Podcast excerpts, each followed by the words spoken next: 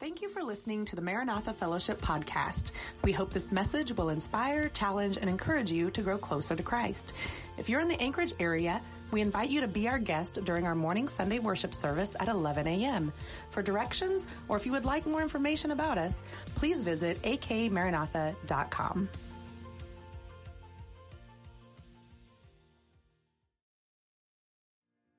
All right. Hey, good evening, everybody. Glad you're here tonight. You guys hear music? I still hear music. Got that? All right. Thank you. All right. It's good to see you all. We're going to take a look tonight at uh, Beatitudes and the final Beatitude, and we'll, we'll take this week to finish up with the last one. Some people like to include verses 11 and 12 with verse 10, uh, but I thought maybe we could take these separately and uh, take a deeper look into this. We got a lot of notes tonight, and so I wanted to make sure that you got all the scriptures that you'd need for what we're going to discuss because we got to go through this uh, a little bit quickly. Um, next week we'll we'll do a wrap up session and talk a little bit about the Beatitudes in general and the place that they fit within the Christian life. All right, let's have a word of prayer and uh, ask the Lord to help us as we look at these words. Father, thank you for uh, the encouragement that you give to us. We thank you, Lord, that uh, you've given us scripture so that we could be encouraged again and again, and that we could remember what you've said, and that as we talk about it and discuss it, Lord, that we could uh, come to terms with. Uh, your truth. And I pray, Lord, tonight you'd encourage us. If there's somebody here that's facing some kind of persecution or difficulty as a result of following you, I pray that you would surround them with your love and help them to know the encouragement that's ours in Jesus. We pray in your name. Amen. All right. Um, Matthew chapter 5. Let's take a look at verse 11 and 12. And actually, why don't we, why don't we read through verses 3 and following, and then we'll ask a few opening questions just to get our context. All right? Blessed are the poor in spirit, for theirs is the kingdom of heaven. Blessed are those who mourn, for they will be comforted. Blessed are the meek, for they will inherit the earth. Blessed are those who hunger and thirst for righteousness, for they will be filled. Blessed are the merciful, for they will be shown mercy. Blessed are the pure in heart, for they will see God. Blessed are the peacemakers, for they will be called children of God. Blessed are those who are persecuted because of righteousness, for theirs is the kingdom of heaven. And blessed are you when people insult you and persecute you and falsely say all kinds of evil against you because of me, rejoice and be glad because great is your reward in heaven.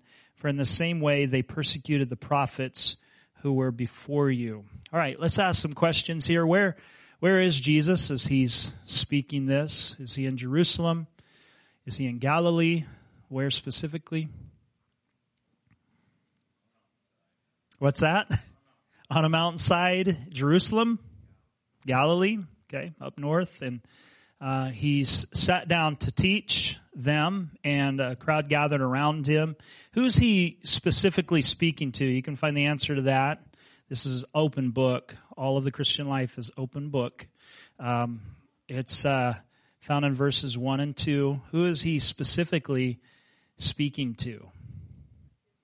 His disciples, right? And so he's encouraging them in things that will affect them and and the teaching that they give to others. Is there anything that you noticed as we read through the uh, Beatitudes? Is there anything that you noticed that stood out about this uh, last one in verses 11 and 12? I'll give you just a second, and if not, we'll talk about it a little bit later. Dean, what do you see? Okay? So third person to second person. What does that do? It's it's almost like Jesus is describing this is this is the ideal, this is what people are like, and then suddenly, right there near the end of the Beatitudes, it's not the end of the sermon, there's going to be more to it, but the end of these these uh, blessings that he's giving, he switches to a direct address to them personally. Blessed are you when these things. And it's almost like he's concluding this and saying, really, as I was talking about this, I want you to know that this is personally for you. And, and as we think about this, it's not just for the disciples of Jesus' day, it's for the disciples of every day. Okay, and that, that includes today. So if you're following Christ, uh, this is for you. And the Beatitudes, Jesus overturns what people thought the blessed life looked like. Okay. There was a, a blessed life that I think people had in mind, and sometimes we have the ideal of what the blessed life looked like, but but he overturns that. He shows that kingdom living may look differently than expected. Okay, so we might have an idea of what it means to be a Christian. Like, uh, probably for me, I just thought every day was just going to fall into place and there would be no problems, no flat tires, and all smiles and hugs. And, and I thought that when I really got serious about serving the Lord and I started following in ministry, that everybody that I ever talked to was going to get saved and feel the presence of God and be healed. And all of those things were just going to happen. And then reality hits, and it's not always like that all the time, every day. How many you face in, in walking with Christ, you face problems. Okay, bad days. Anybody have a bad day after meeting Jesus? Uh, I know you, your heart wants to say no, but if you think about it, you'll probably say, yeah, had a bad day or two. That doesn't deny the fact that uh, God's still doing a good thing, that He's still present with us and He's still at work. But the people of Jesus' day had an idea of what the blessed life looked like. And they had a, a messianic fervor. They had a, a fire burning in their hearts about what the Messiah looked like. And they expected uh, immediate triumph of the righteous over the unrighteous.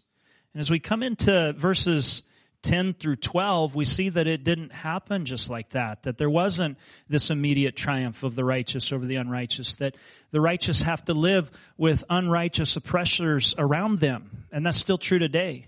That when you follow Christ, there are still people that are around you that won't like it and they'll give you a hard time. And so in Jesus' day, they had that expectation that when the Messiah came, he's going to kick the Romans out. There's going to be uh, blessings pouring down over and over from heaven. And certainly when Jesus came, they did. It's just not what they expected. But they expected that the righteous would triumph over the unrighteous. But there's barely been a time when followers of God have been the majority. Do you know that? Even in so called Christendom, it's unlikely that everybody that called themselves Christian were Christian. Are you with me? And that's true today. Like when the Roman Empire, the Holy Roman Empire, was led by, you know, the, the Holy Roman Emperor, not everybody in that Holy Roman Empire was holy. Right? Are you with me on that? And uh, there was a lot of persecution that even happened from within uh, the, the so called church, the church visible against those who were trying to really do the will of God. And uh, frequently, those who oppose Christ, they take out their vengeance on those that follow him. And so these words that Jesus spoke, they show that being blessed is not circumstantial, but relational. So, in other words, being blessed is not just about what our present circumstances are, but it's about the relationship of favor that God has towards us. And that in the end, that favor will produce a life that is full of joy and happiness. Okay, are you with me? I'm not talking about you'll be happy all day, every day. I'm talking about a life in God that is fulfilling, a life that's beyond this life, even. There's this life and there's the blessings that come in the next life. And so what I mean is that a person who is blessed may not be popular with the majority, but they'll be approved by God. And so this has seldom been seen more plainly than when the crowd asked for Barabbas. Okay, so you see that not everyone who is blessed is popular. Not everyone who is under God's favor is loved by the masses. Are you with me? And so I think of when Jesus was um, brought before the crowd and Pilate, it seems to me, is desperately trying to find a way not to crucify Jesus. He's, he's trying to. That's, that's what I get from that. How about you? And so he offers a solution. Let's, let's uh, put this known criminal up against this apparently innocent man and see who the crowd chooses. Surely a crowd that is religious, a crowd that's supposed to be righteous, they're going to make the right choice here. Isn't it sad that Israel, who's supposed to be the light of God shone so badly before Pilate in that moment? You know what they chose? They chose Barabbas instead of Jesus. They favored Barabbas, who was guilty of insurrection. But the crowd, they chose Barabbas to be released and Jesus to be crucified. And the reason may be that Barabbas represented the messianic hopes of many, misguided as they were, more than Jesus did. And that shows that they didn't really understand what God was doing in that moment. So I, as Dean mentioned, there's a subtle change that takes place in verse 11. Blessed are you, when previously it's, it said things like blessed are, are those or blessed are they. That's a third person kind of thing. And now it's saying blessed are you. Um, and, and these verses repeat and they amplify and they personalize verse uh, 10 by that shift from second person or third person to second person. Notice uh, it says here in verse 11, blessed are you when. Okay? When. That doesn't sound like a very interesting word, does it? Maybe it's not very interesting to you, but I want you to notice that this, this when has some, uh, has some impact and some force to it. In the Greek, it's an indefinite uh, pronoun, which means that it doesn't point to a specific moment, like it's looking forward to the tribulation. That would be a specific time that we're looking, or not so looking forward to. Uh, but there, there's a moment coming when we, we think of that. So uh, you might say, for example, when I was 13. Well, you're thinking of a moment, right? When you're 13. But when you talk about whenever, that's indefinite. That means you can't pinpoint an exact moment. So when Jesus says this, I know it says when here, but the Greek there is whenever, and it's an indefinite pronoun, and it means anytime that this happens, anytime that you face persecution or people speak evil about you or you're insulted, then know that you're blessed. And what this shows us is that it might not just be on one occurrence and it might not just be for the disciples of Jesus' day. This is something that we may have to face. In fact, I would, I would bet that anybody who's really lived seriously for God, you faced it already. Some kind of persecution. And uh, maybe we need to define the word persecution. We will in just a moment. But we're facing something of some kind. And and uh, this uh, word whenever or when, as it's put here, means uh, an action that is possible and repeatable. Notice uh, it says here that you're blessed whenever you are insulted. Okay?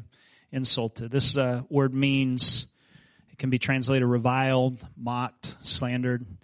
It means to find fault, and it actually can be used in two ways. When you hear insulted, it actually can be used of reproved or rebuked, like when somebody says to you about a bad behavior that you've actually done, uh, I noticed that you did this and it wasn't right. Okay, that's one use. So when we use it that way, we're talking about a legitimate reason. Your your parent has said to you, or uh, a friend has said to you, "I noticed that you're doing this, and I, I just I want to tell you I think it's not right, and um, I need to let you know about it."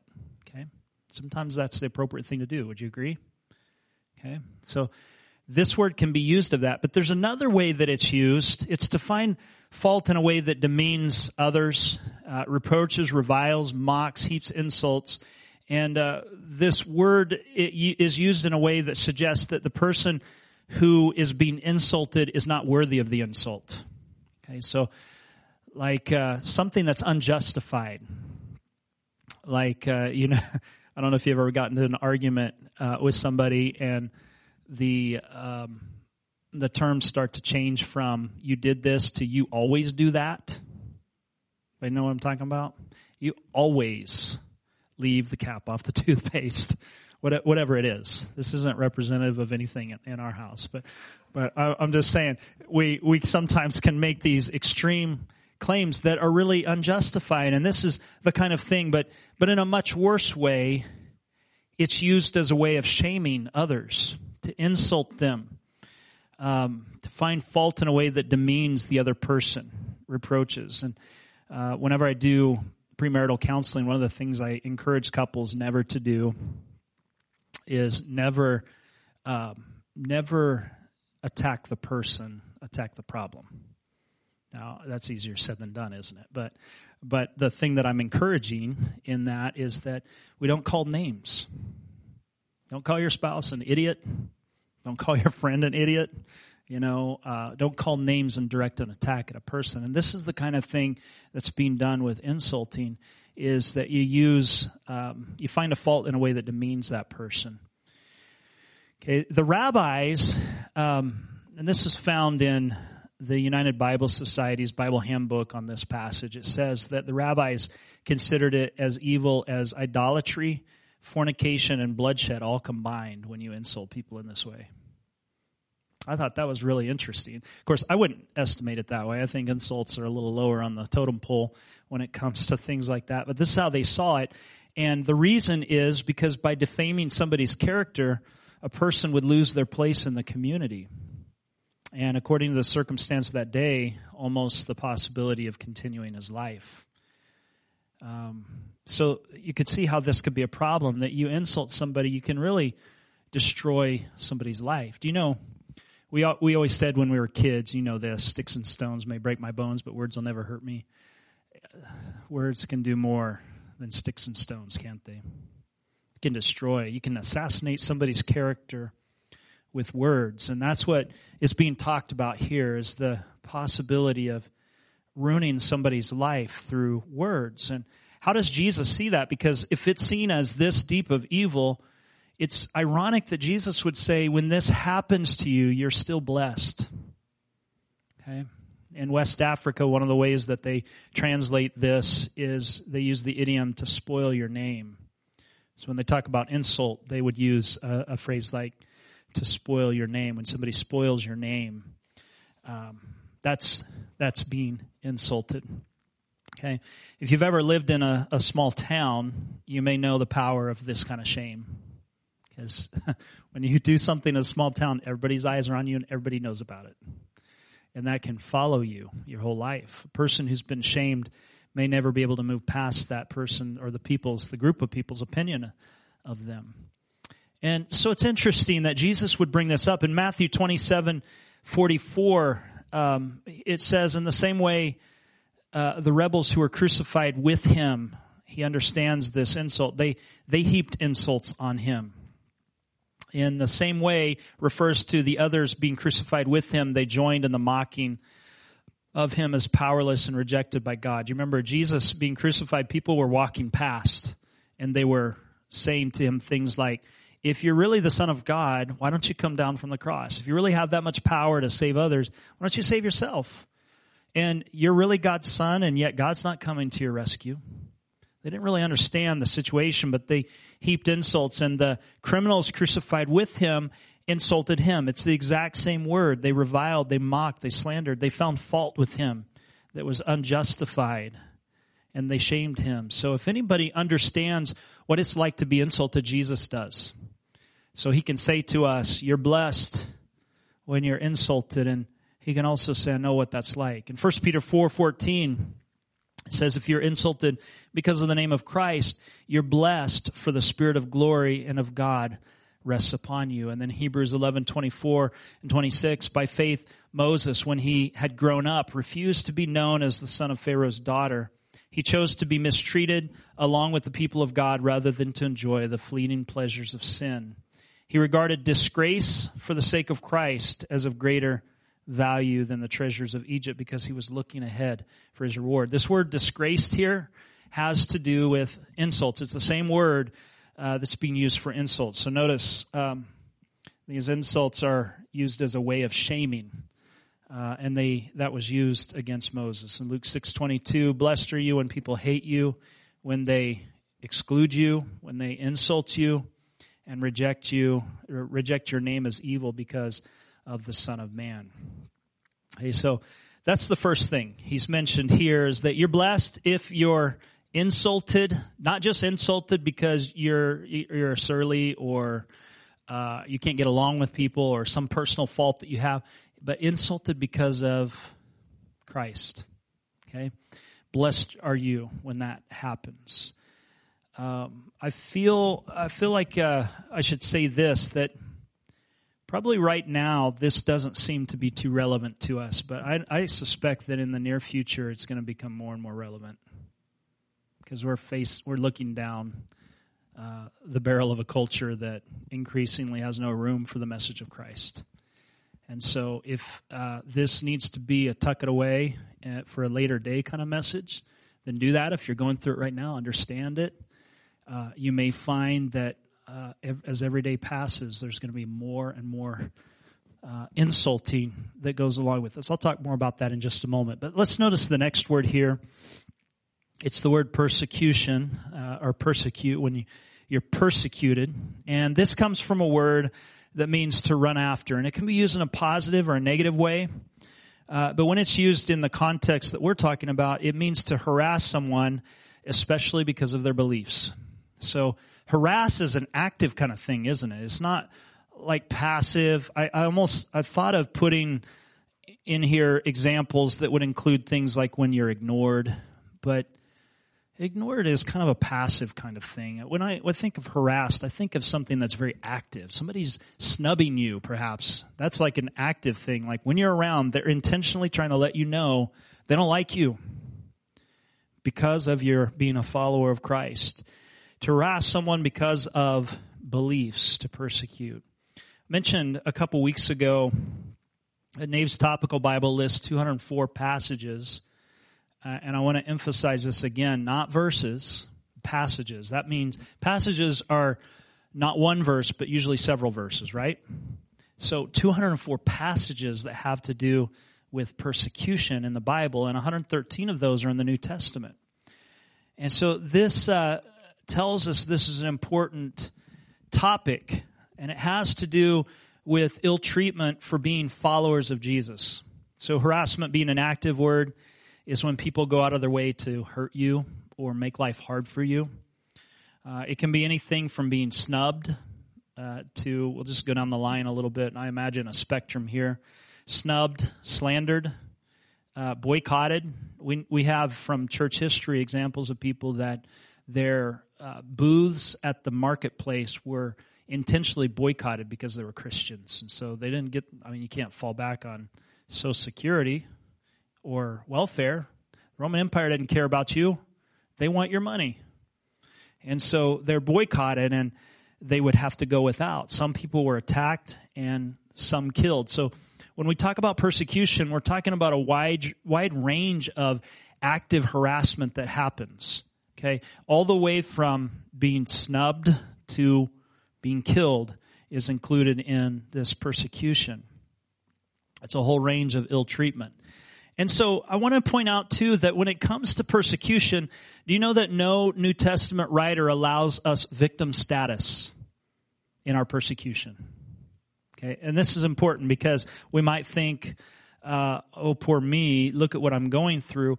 But every passage in the New Testament will tell us something like we're to expect it, we're to take an eternal perspective on it, we're to rejoice in it, we're to endure it, we're to know uh, God sees it, we're to know God will avenge it, and we're to respond with kindness, love, and prayers. Does that sound like victims? That doesn't sound like victims at all. It sounds like God's got this thing under control and that we're to somehow rise above it when we're persecuted. Notice a third area here. This is uh, falsely say all kinds of evil against you. And I, this is a whole phrase. The words are simple enough. We don't need to even define them. But it suggests to say bad things about you that aren't true. You ever been lied about? Somebody told something about you. And this isn't just because there's a personality disagreement. This is because you're following Jesus. And some people don't like that. Can you imagine the, the level of hatred that can come from uh, following Christ?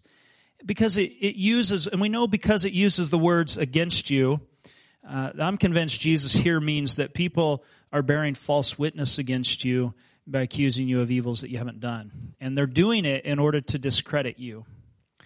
Uh, of course, it's easy for people without consciences to make up whatever they want and discredit followers of Christ. In Matthew 26, 59 through 63, they did this of Jesus. The chief priests and the whole Sanhedrin, which is the, the Jewish uh, high court, they were looking for false evidence against Jesus so that they could put him to death, but they didn't find any, though many false witnesses came forward. Finally, two came forward and declared, This fellow said, I'm able to destroy this temple of God and rebuild it in three days. Did Jesus say that? He did. He said that. Did they accurately represent him? No, because what did he mean? His body. You destroy this this temple and in 3 days I'll build it up again. But they got him on the words. They didn't try to understand what he meant by the words, what his intentions were, and they brought that before the court and used it against him. The interesting thing is that they did the exact same thing with Stephen, only this time in Acts chapter 6 verse 16, it shows us that they actually did bring false witnesses against Stephen talking about how the temple would be destroyed. And so they bore false witness against him. And they've done it, they do it again and again. I think of the Old Testament example, uh, you may recall, is Naboth. But remember Naboth? Naboth had a vineyard, and Ahab wanted the vineyard. There's some humor to this story if it weren't so sad. He wanted the vineyard, but he couldn't have the vineyard even though Ahab was the king. You know, in some kingdoms, if you want it, you're the king, you take it. But you can't in Israel because everybody had their inherited allotment that was given to them by God. And even if Naboth had wanted to sell that to Ahab, in time it would have returned to the family, but he felt he couldn't do it because it was his inheritance. Okay? So Ahab's laying on his bed facing the wall. this is in the Bible, I'm telling you. If the Bible knows what people are like, right? Tells it like it is. He's laying on his bed facing the wall, and Jezebel comes in and says, What are you doing? He says, Oh, Naboth's got a vineyard and he won't give it to me. I offered to trade him one of the best of mine for that one because I want that one, but he won't do it. And so um, Jezebel says, Why don't you grow up? Aren't you the king? I mean, I'm paraphrasing a little bit. Aren't you the king? You can get, I'll, just don't you worry about it. I'll take care of it. So she g- gathered some rascals, and at a banquet, she got them to say that Naboth had cursed God, blasphemed. And they bore witness, two people, false witness against him. And they took Naboth out and they stoned him to death, and Ahab got the vineyard. This is an example of what can happen because people want to fight against the right ways that God has um, laid out for us. And so you can see that there's a, a, an issue of people speaking falsely against us and making up whatever they want. I'm going to return to that in just a moment. But I'd like you to notice that the reason that they do this, and this is found in verse 11, is because of me, he says. Jesus says, the insults, the persecution, and the uh, false witness is because of me. It's not because of you, it's because of him. Because you're a follower of Jesus, because you, you follow me. In Luke 21, verse 15 through 19, uh, Jesus says, I will give you the wisdom, the words and the wisdom that none of your adversaries will be able to resist or contradict. You will be betrayed even by parents and brothers and sisters, relatives and friends, and they will put some of you to death. Everyone will hate you because of me, but not a hair of your head will perish. Stand firm, and you will win life. Listen, I want to point out something here because it says not a hair of your head will be will perish, right? But did you notice before it, it says that some of you will be put to death? How, how do you reconcile those?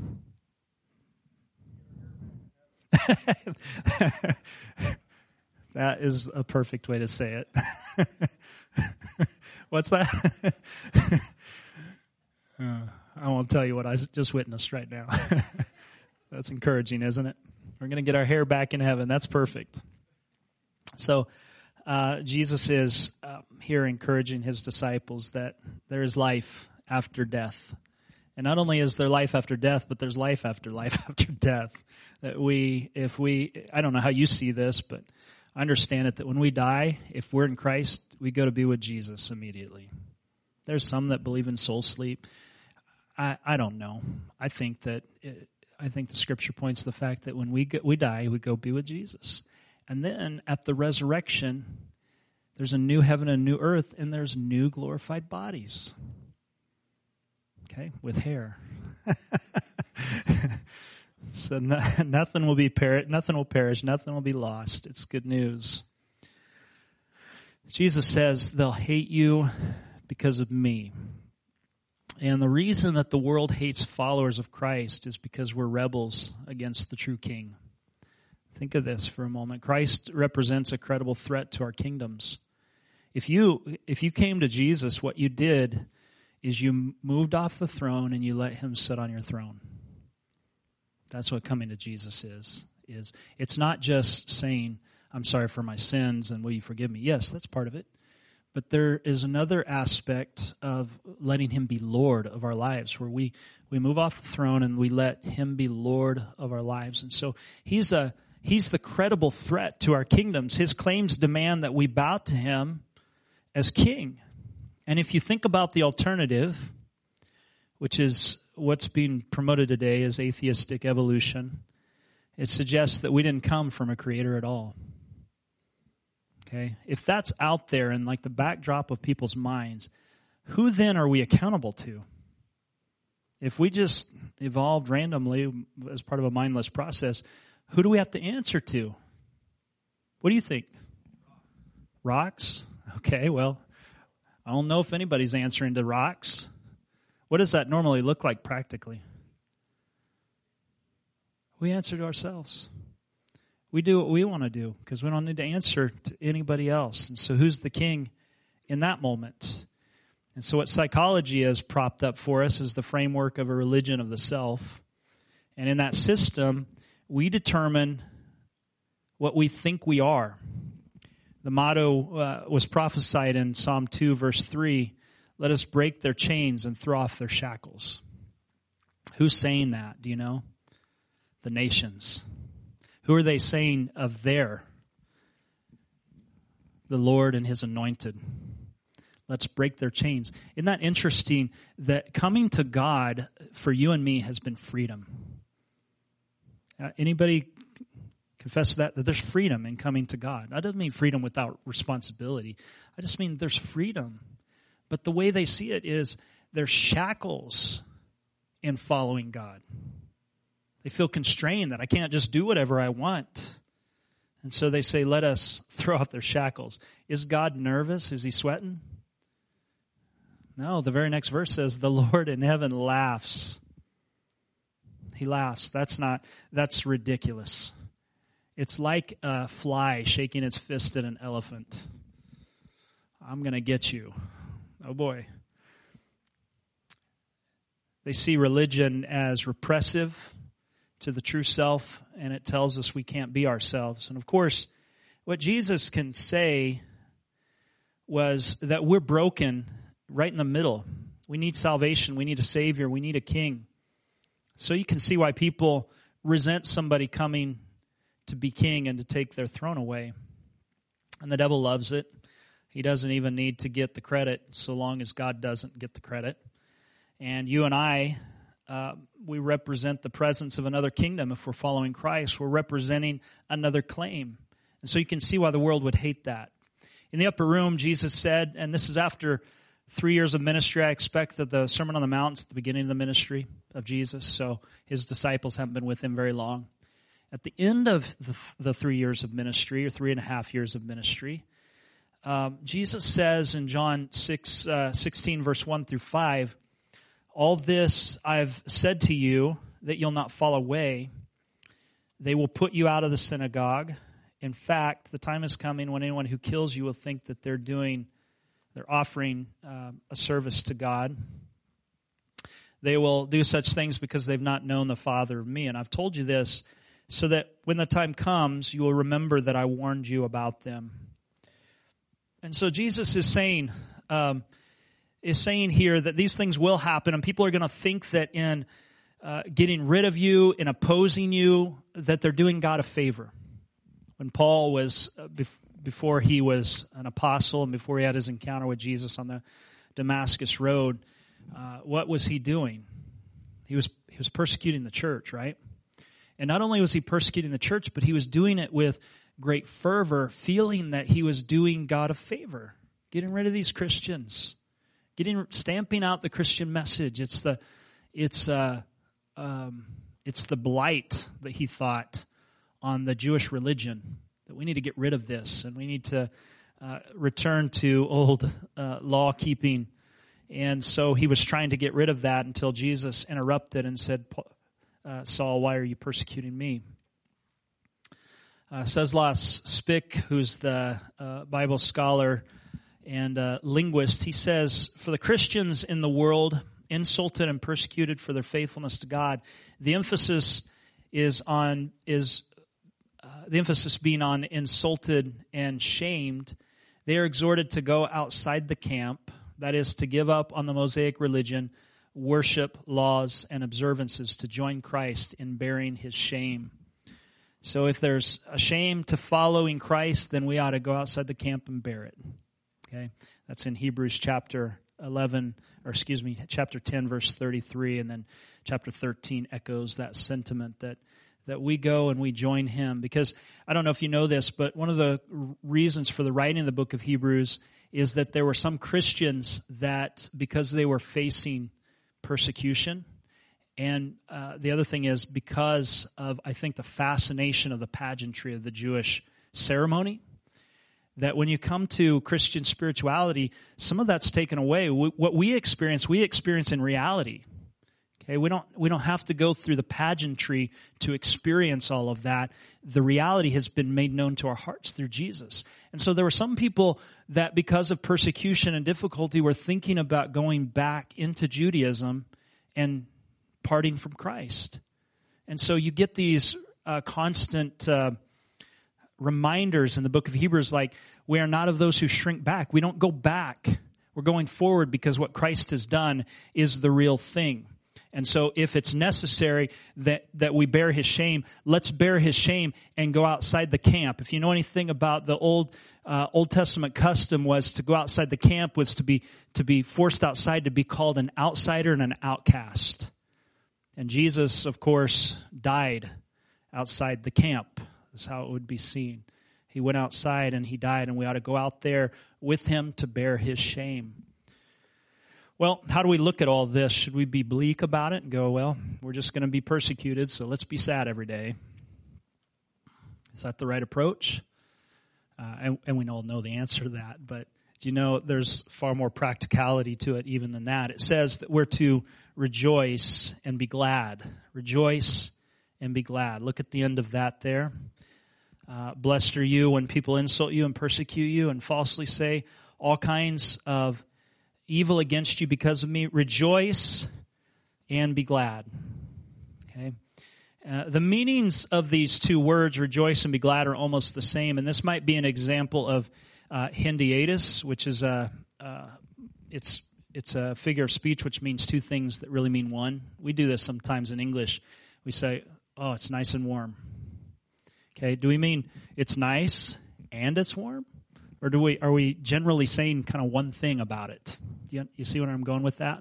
So when you say rejoice and be glad, I think this is an example of really he's saying one thing that we're to adopt a certain view of things. The one idea here would be an occasion for rejoicing. That when we're persecuted, whenever, remember this is indefinite, whenever we're persecuted, this is an occasion to rejoice and be glad. An occasion for rejoicing. This is one of those places in Scripture where mindset and reaction are in, instructed. Sometimes I think we view um, ourselves as passive victims of whatever disposition comes upon us, like this mood overtook me and I'm sad today. And uh, maybe moods can do that, but I, I question whether, in light of all the instruction in Scripture about taking up a certain mindset, whether we can fight back and challenge that. Can can we do that? Can we take on a different perspective? Have you ever noticed that if you're laying on the couch and you're in, you've got the blues, if one thing you can do is indulge it, like put on some really sad music and just really lean into your sadness? Are you, ta- you know what I'm talking about? And it kind of feels good to do that. You don't have to fight against it. You just let it happen. But do you notice that in Scripture it instructs us at times to fight against it? Think about uh, when God spoke to um, Cain. Cain's angry with his brother, and God comes and challenges his anger. You have a right to be angry? And what about Jonah? Do you have a right to be angry about this? Jonah's upset that he's preached the gospel to Nineveh, the least enthusiastic of all evangelists of all times, and they all get saved. Like, you should be excited about that, Jonah. Everybody's getting saved. Everybody's responding to God's kindness. Instead, he's mad. And God says, Do you have any right to be angry?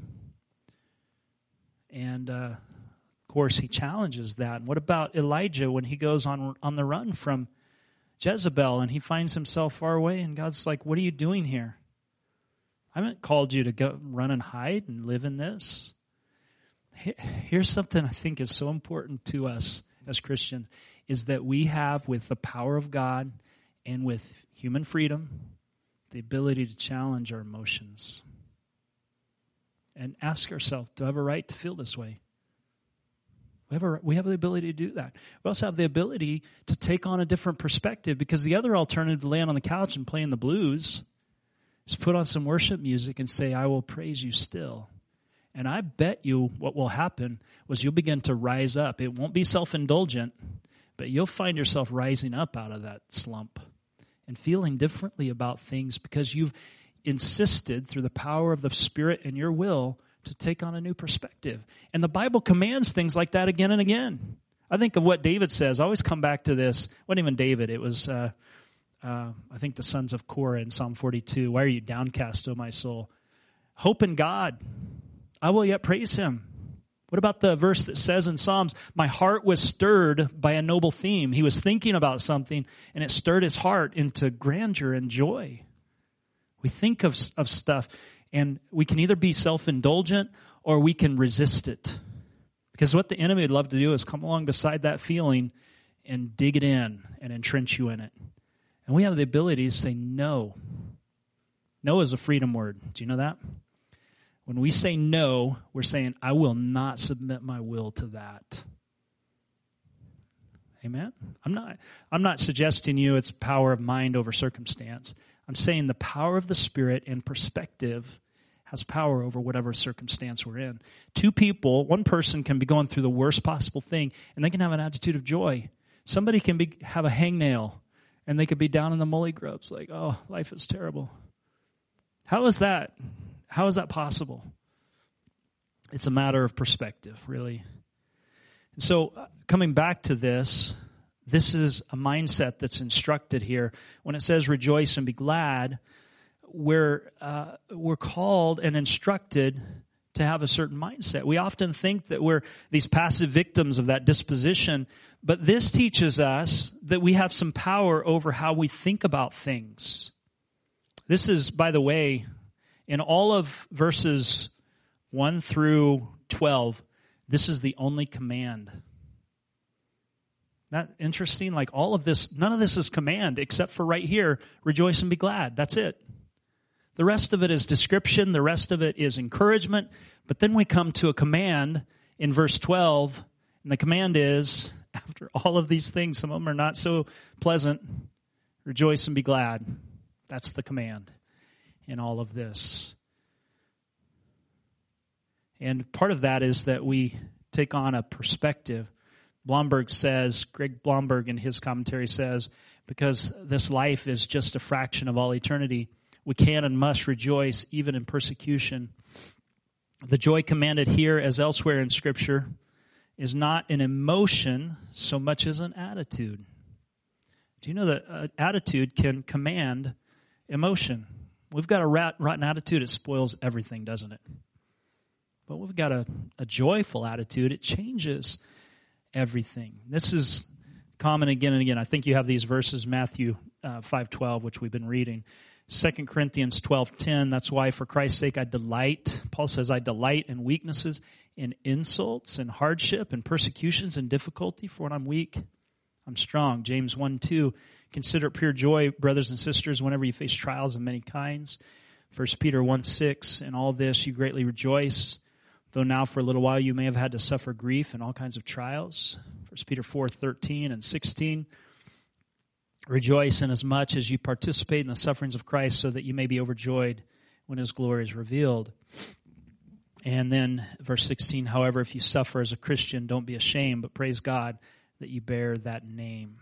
And these are the incentives to gladness and rejoicing. First, I'm going to mention the last one first just because I think it. Um, I want to I want to end with the emphasis on the other one, but the first incentive here is the prophets were persecuted too. Okay, so how is that? This is, this is a little bit less clear. I think we get a sense of what it's getting at, what Jesus is getting at here when he says the prophets before you were persecuted too. But it's helpful to say it straightforward. The prophets who were proven right in time were persecuted in their day.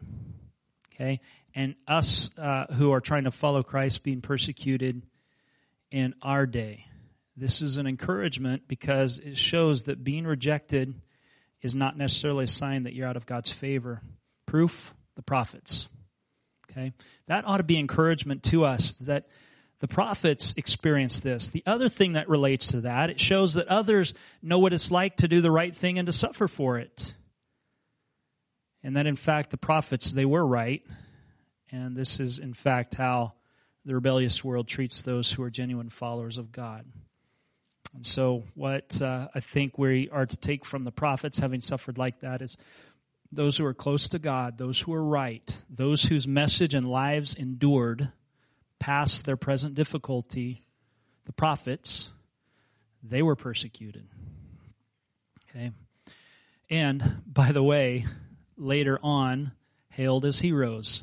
Not in their day, and I'll give you some examples of that when you look at the persecution of the prophets, shows that they were in fact genuine followers of God. Uh, Moses, we read that verse earlier in Hebrews chapter 11. Um, and then we have Elijah, 1 Kings 18.4, 19, 1 through 3. Elijah seems to be like the only one willing to stand up against all the other prophets.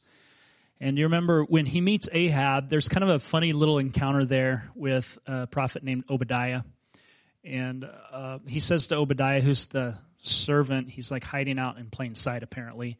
He's a prophet, he's a man of God, but he's kind of a servant to King Ahab. Go figure. So Elijah says, I want to meet with Ahab. And Obadiah says, How do I know that if I go get him, that God's not going to carry you away some far place away from here? And then Ahab's going to kill me.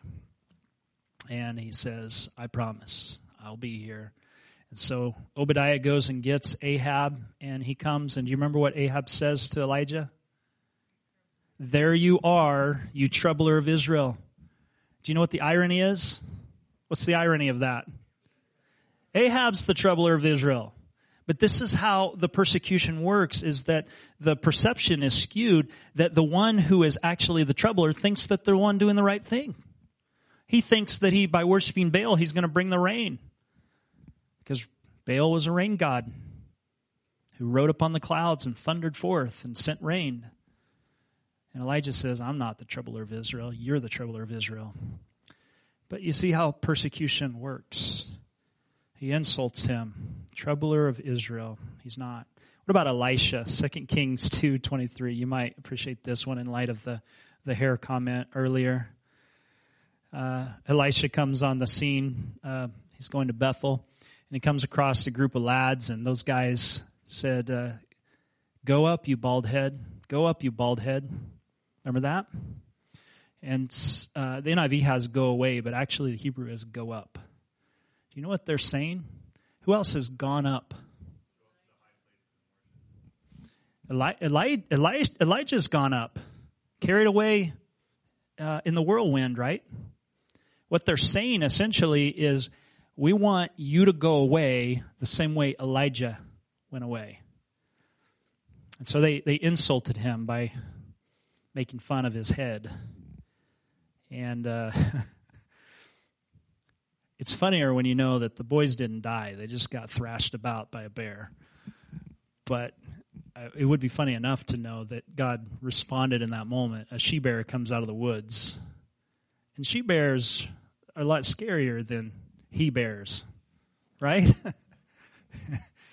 and they got on those boys. So there were 42 of them, and they got thrashed about, mauled, but apparently not to death. And so hopefully they learned their lesson in that, but they were persecuting. Isaiah uh, in 2 Kings 9:11 is called a maniac by Jehu. If you want to talk about being insulted, Isaiah was insulted. Uh, you maniac, or here comes that madman. And we can't be certain, but there's uh, evidence for his martyrdom too by being sawn in two. In Hebrews chapter 11, verse 37, it vaguely re- uh, references somebody who uh, was sawn in two, or people who were sawn in two. And there's some in the Mishnah, and Justin Martyr points it out, and some other historical um, references that are much later that suggest that as Isaiah was put within a tree trunk, and they cut the, the they cut it in two with him in it. And so that might have been how he died. If that's the case, he was persecuted to death. And this would have been by the followers of Manasseh. He prophesied through, I think, four different kings, maybe five. And it came to Manasseh, and some of his radical followers may have taken Isaiah and killed him in that way. And then we have Jeremiah. We have examples of him prophesying, and even him talking about in uh, chapter 20, verse 10, about his friends looking for him to to slip up in his prophecies so they could stone him to death. And there's other examples of that where uh, they wanted to say, You can't be a real prophet because you're prophesying against this place, the temple. And everybody's up in arms when he did that. And some elders come out of the woodwork and they go, Hey, wait a minute. And they referred to scripture. They said Micah prophesied something like this when he was alive about 100 years earlier. And so uh, they saved his bacon, so to speak. And then Amos in Amos chapter 7, uh, verses 10 through 12, and Hebrews chapter 11, verse 36 through 38. Some faced jeers and flogging, even chains and imprisonment. Uh, they were put to death by stoning, sawn in two. Uh, they were killed by the sword. They went about in sheepskins and goatskins, destitute, persecuted, mistreated. The world was not worthy of them and they wandered in deserts and mountains, living in caves and in holes of the ground. These people live by faith, and yet they're persecuted. Matthew 23, you can see uh, verse 30, 32. Um, discipleship, uh, Dietrich Bonhoeffer says, means allegiance to the suffering Christ, and it's therefore not all that surprising that Christians should be called on to suffer. In fact, it's a joy and a token of His grace. He wrote that in Cost of Discipleship. So, the first incentive for us uh, to take on this joyful, this joyful disposition is that this is what happens with those whom God approves, that they get persecuted in this life, whatever comfort that can be. But I think a greater comfort remains, and that's that great is your reward in heaven. Great is your reward in heaven. Notice it says there, rejoice and be glad because great is your reward in heaven. This is the call to take on an eternal perspective. I don't know how better to say this, but we don't look at life as if life is the 70 or 80 or 90 years that we have. We don't look at life that way as Christians. And if that's the way we're looking at it, let me call you to a new perspective. That life is only beginning when we pass from this life to the next. That's a different perspective.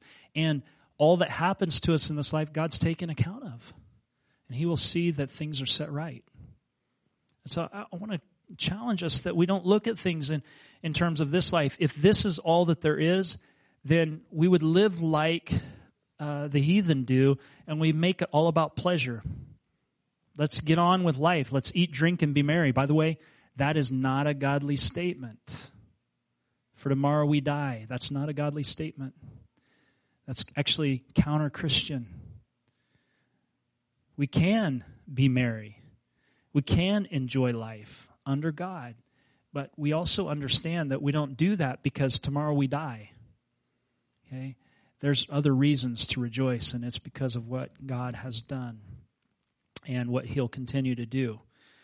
So, what form does the great reward take? Great is your reward in heaven. We've been talking about all through this that whenever it talks about the kingdom of heaven, it doesn't, it's not referring to uh, the heavens or our heavenly reward. It's talking about the kingdom of God. And this is Matthew's particular way of, of um, avoiding saying, uh, saying God, mentioning the name of God it's it's like this Jewish aversion to taking the Lord's name in vain, and so uh, you can see this. And I, I don't want to take time to prove that here, but let me just say that if you reference kingdom of God and kingdom of heaven in your concordance, you'll find that Matthew and Luke and Mark, that where Matthew says kingdom of heaven, Mark and Luke will say kingdom of God because they're not necessarily following that. Mark's probably writing to Romans, uh, Luke writing to Gentiles in general, and so he's not using the Jewish version. Matthew does. And so what I'm saying that for is that when it comes to this, great is your reward in heaven, it's not necessarily saying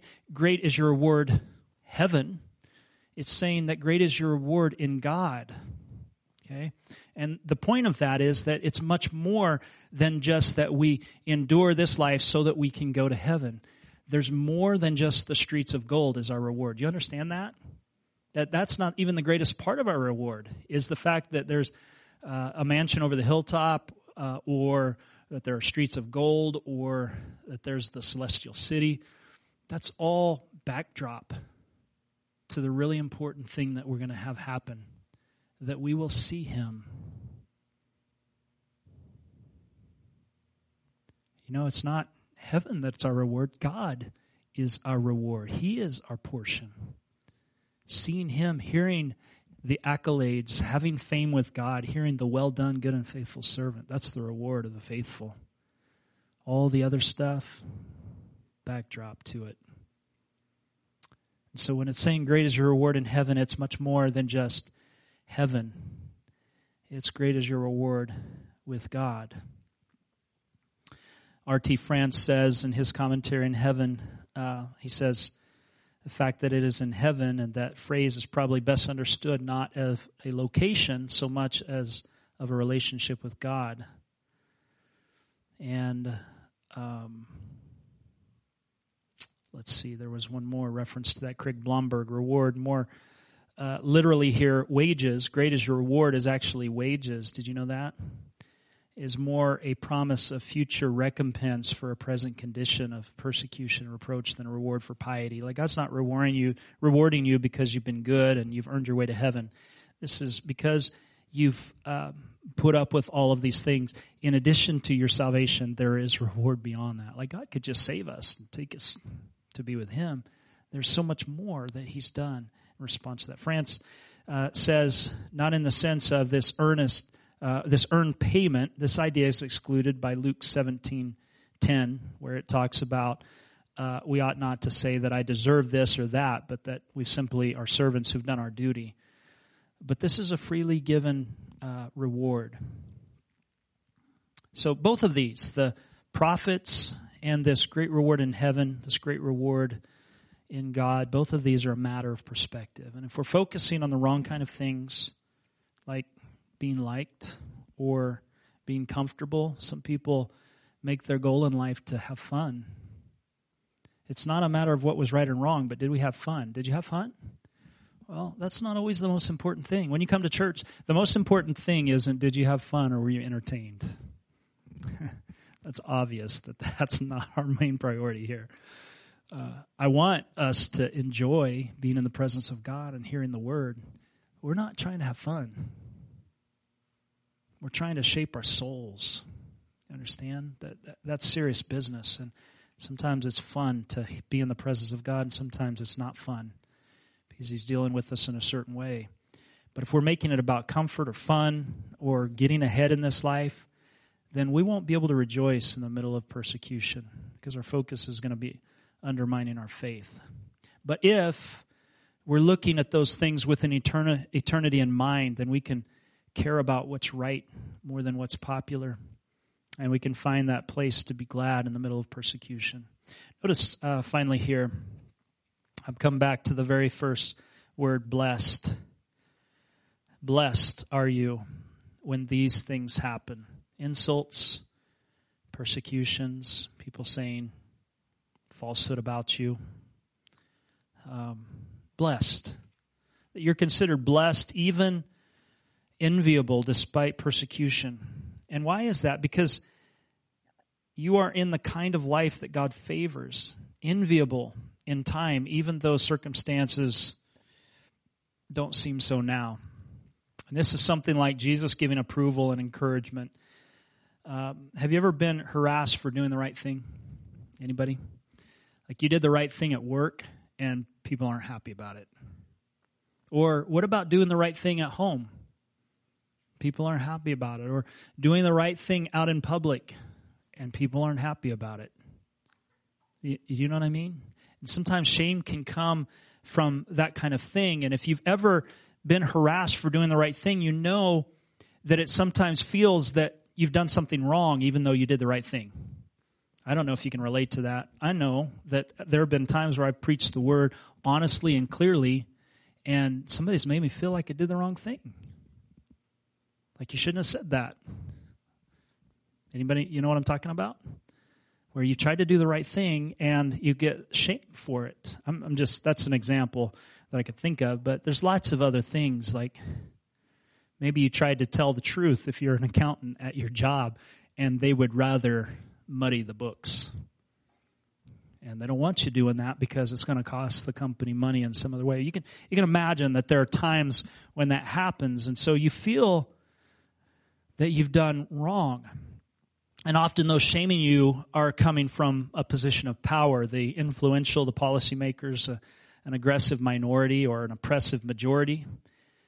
And their tactics aren't fair or honest. The early Christians were accused of some things, and this we're winding down, so um, stick with me for a few moments. They were accused of being necrophiles, which means lovers of the dead.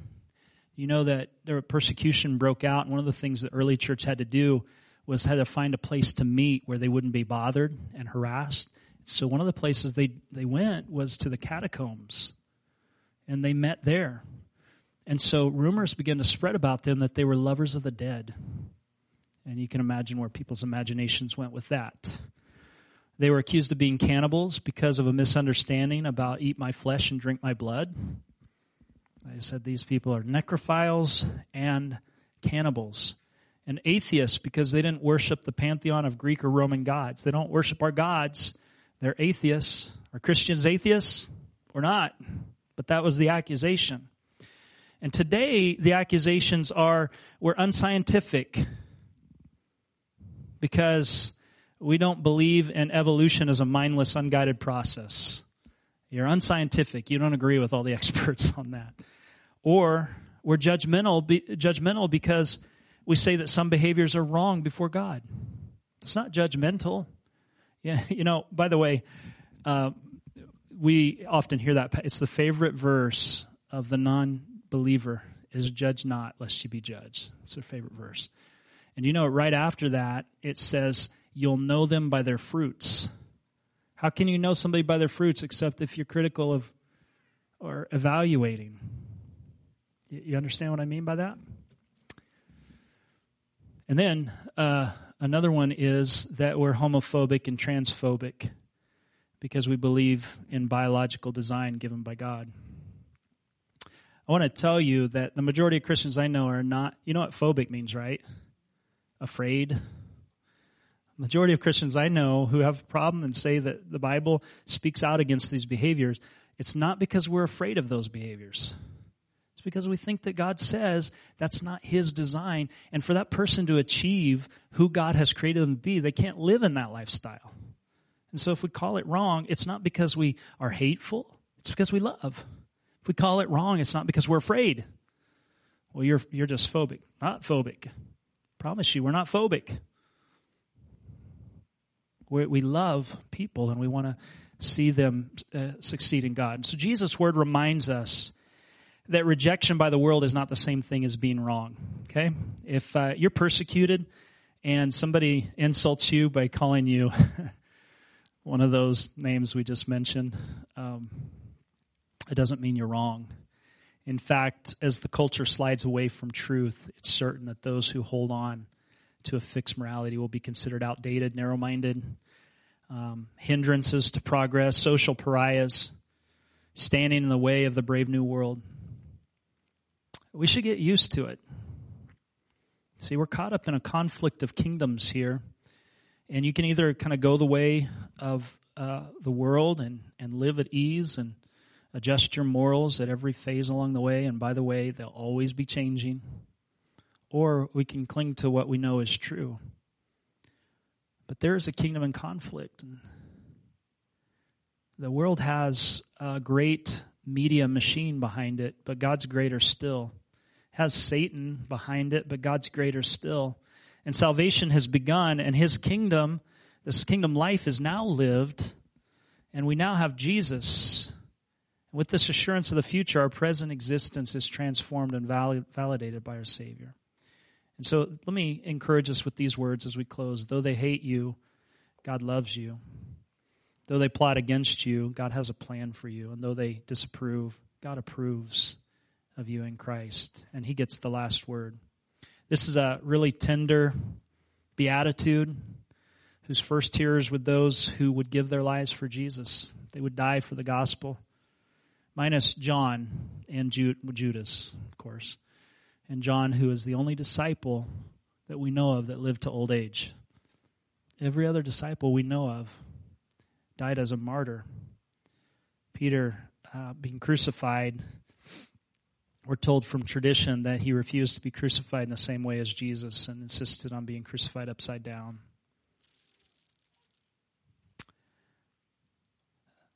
But uh, the blood that they shed was the seed of the church, and the church has grown through it. Persecution uh, continues to this day. We don't feel it as much in our part of the world as it's felt in other parts of the world. Uh, you might remember just a few years ago that um, a group of Egyptian Christians were taken to a beach and beheaded as followers of Christ. That's in this last decade. So persecution persists, and we have no reason to think that the status quo will remain the same when the world's uh, opposition to Christ continues to move in the direction that it does the church will increasingly be seen as standing in the way. And I'm not trying to promote fear. I think the opposite should happen. I think we ought to take heart that God has our back and that this is our moment to stand up and be counted for and make a difference. All serious Christians are likely to experience in one way or another persecution. And we must not turn down our love for Jesus because it sets us apart. And we shouldn't stop speaking the truth about him because it makes people mad. And we shouldn't let persecution extinguish our flame. And so I want to encourage us tonight. You're blessed. I went over two minutes. I'll take it off the Sunday sermon, all right? Let's stand. Let's stand and uh, have a word of prayer. If you have any questions or comments, you can address those to me personally. Father, thank you, Lord, for uh, the encouragement of your word tonight, that there is blessedness despite circumstances because we stand under the favor of God. And if we should face persecution, I pray that you give us your strength to be able to endure it. We pray that, Lord, you help us to live in such a mindset that we're able to rejoice and be glad no matter what the circumstances are. And God, we pray that you help us to stand firm for the truth and for you above all things. In Jesus' name, amen. Amen. God bless you. Thanks for being here tonight. Thank you for joining us today. If this ministry has impacted you, we would love to hear about it. You're welcome to message us at akmaranatha.com forward slash contact or message us on Facebook at Maranatha Full Gospel Fellowship. We pray you are blessed by the message and have a wonderful week.